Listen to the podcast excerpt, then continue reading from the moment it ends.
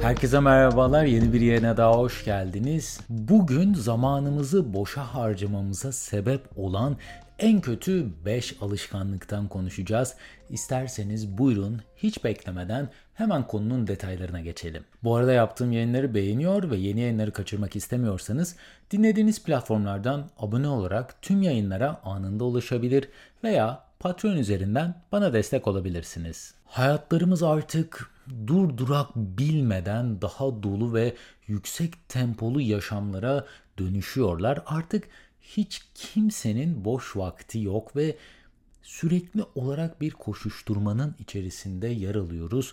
Zaman bizler için dünyadaki en önemli ve en değerli şey ve bunu en iyi şekilde kullanabilmek için pek çoğumuz elinden geleni yapıyor ama bazen farkına dahi varmadan sahip olduğumuz bazı kötü alışkanlıklardan dolayı saatlerimizi, hatta bazen günlerimizi boş aktivitelere harcayabiliyoruz. İnsanların zamanlarını boşa harcamalarına sebep olan beş adet kötü alışkanlığı sizler için araştırdım. İsterseniz gelin sırasıyla bu listeye tek tek göz atalım. İlk olarak dağınık olmak. Pek çoğumuz zaman kaybına sebep olan bir etken olarak aslında bunu görmüyoruz. Dağınık olma alışkanlığı aslında en büyük zaman kaybına sebep olan etkenlerden bir tanesi.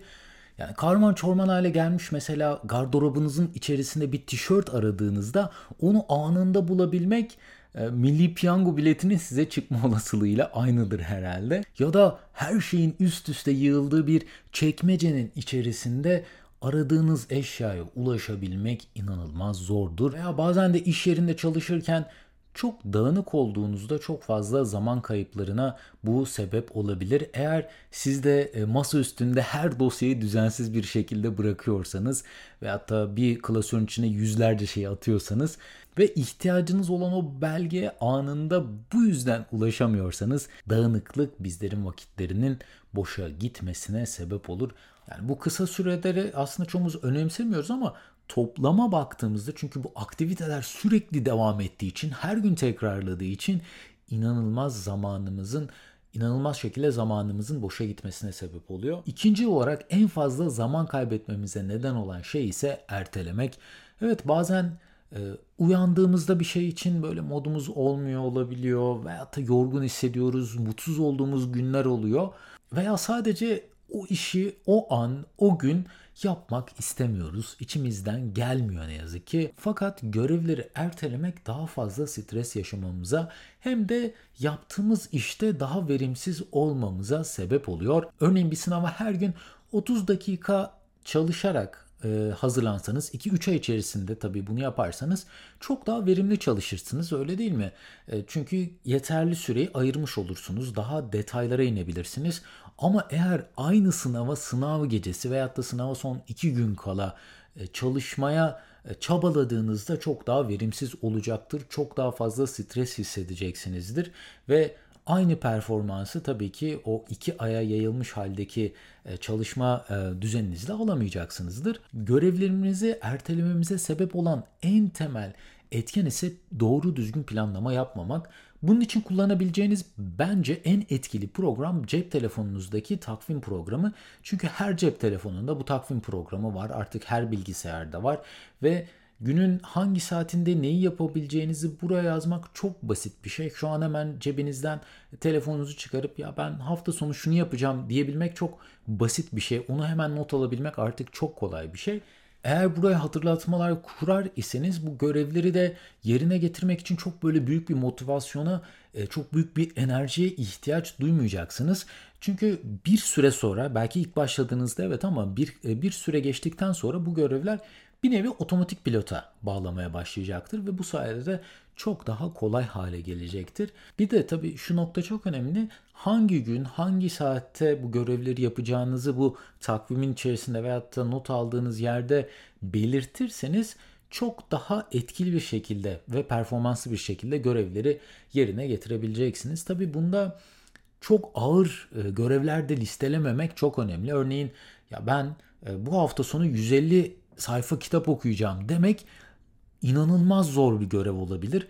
Yani bunun yerine ve bunu belki yapabilirsiniz yani. O hafta sonu yüz elli sayfa kitap okursunuz ama takip eden günlerde buna devam edemeyeceğiniz için ne yazık ki bu çok verimli bir çalışma planlaması olmayacaktır. Onun yerine hafta sonları beşer sayfa kitap okuyacağım demek çok daha basittir, çok daha uygulanabilir ve o görevi tamamladığınız için motivasyonunuz da bu sayede yükselecektir. Ben bununla alakalı çok güzel bir kitap okudum. The Power of Habit, Alışkanlıkların Gücü kitabı. Hatta bu kitap örneği de aslında bu kitaptan alıntılıdır.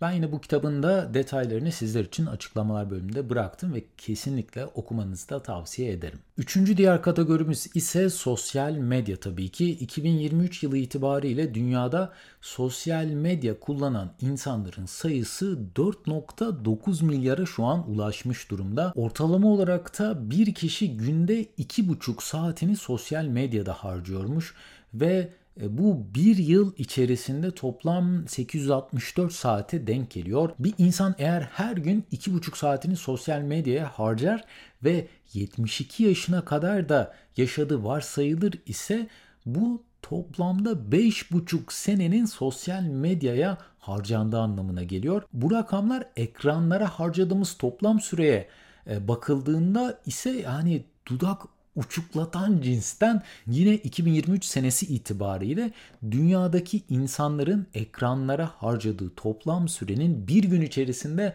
altı saat elli sekiz dakika olduğu bulunmuş. Bu da eğer yine tabii yetmiş iki yaşına kadar yaşar iseniz yirmi bir seneden daha fazla süreyi ekranlara harcamanız anlamına geliyor. Ekranlara harcadığımız her süre tabii ki boşa giden bir süredir diyemeyiz. Fakat size yarar getirmeyen içerikleri tüketirken yeniden bunu bir gözden geçirmekte bence fayda var. Fark ettiyseniz artık her sosyal medya platformu short denilen yani kısa videoları içeren bir özelliği kendilerine eklediler. Bunları izlerken aslında farkına varmadan inanılmaz süreleri boşa harcayabiliyoruz.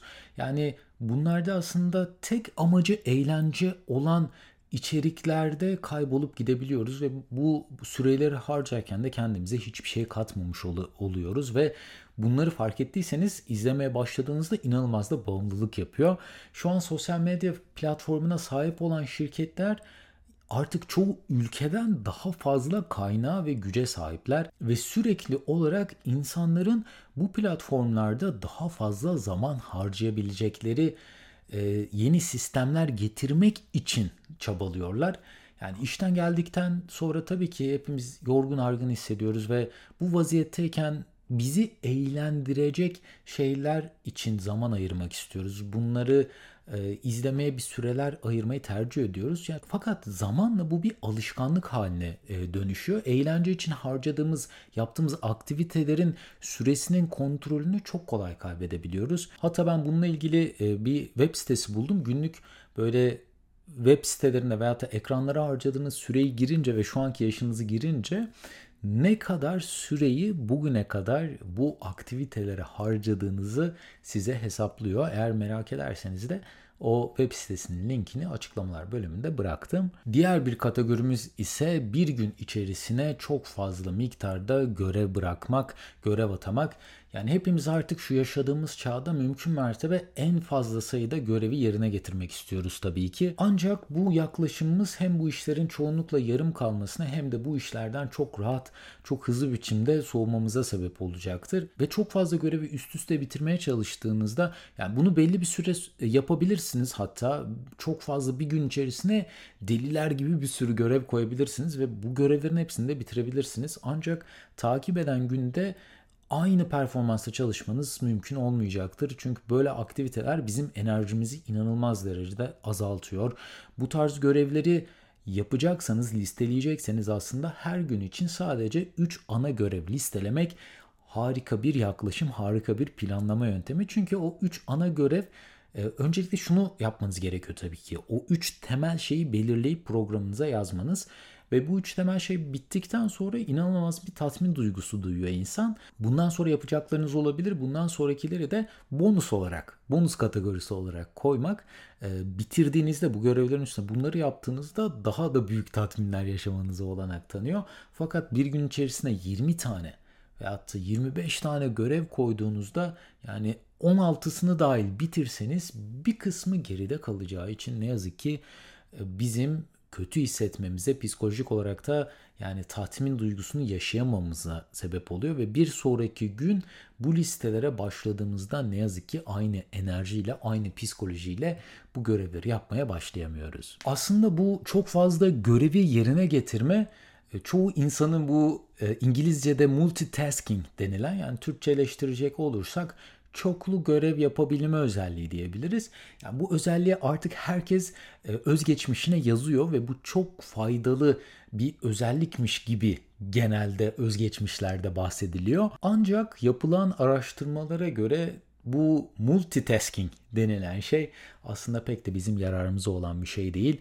Nöropsikolog doktor Cynthia'nın e, bununla ilgili bir araştırması var. Bu araştırmayı okudum ben ve bu çalışmada İnsan beyninin yapısının monotasker yani tek görevli, tek göreve odaklı olduğunu savunuyor bu çalışma. Yapılan araştırmalarda da insanların sadece yüzde iki buçuğunun çoklu görevlerde başarılı olduğu bulunmuş. Yani biz birden fazla görevle uğraşmaya çalıştığımızda enerjimiz çok daha hızlı miktarda bitiyor ve o işlerdeki performansımız çok daha bundan olumsuz etkileniyor. Ve bir de çok uzun süre bu tarz böyle çoklu görevleri aynı anda yapmaya çabalarsanız psikolojikman, sadece psikolojikman değil hatta fiziksel olarak da bundan olumsuz etkilenmeye başlıyoruz. Konuyu toparlayacak olursak her gün farkına dahi varmadan boş yere zaman harcamamıza sebep olan çok fazla kötü alışkanlığı hayatımızda edinmiş olabiliyoruz. Bu alışkanlıkların farkına varmak ve ufak değişimler ile boşa giden saatlerimizi kurtarmak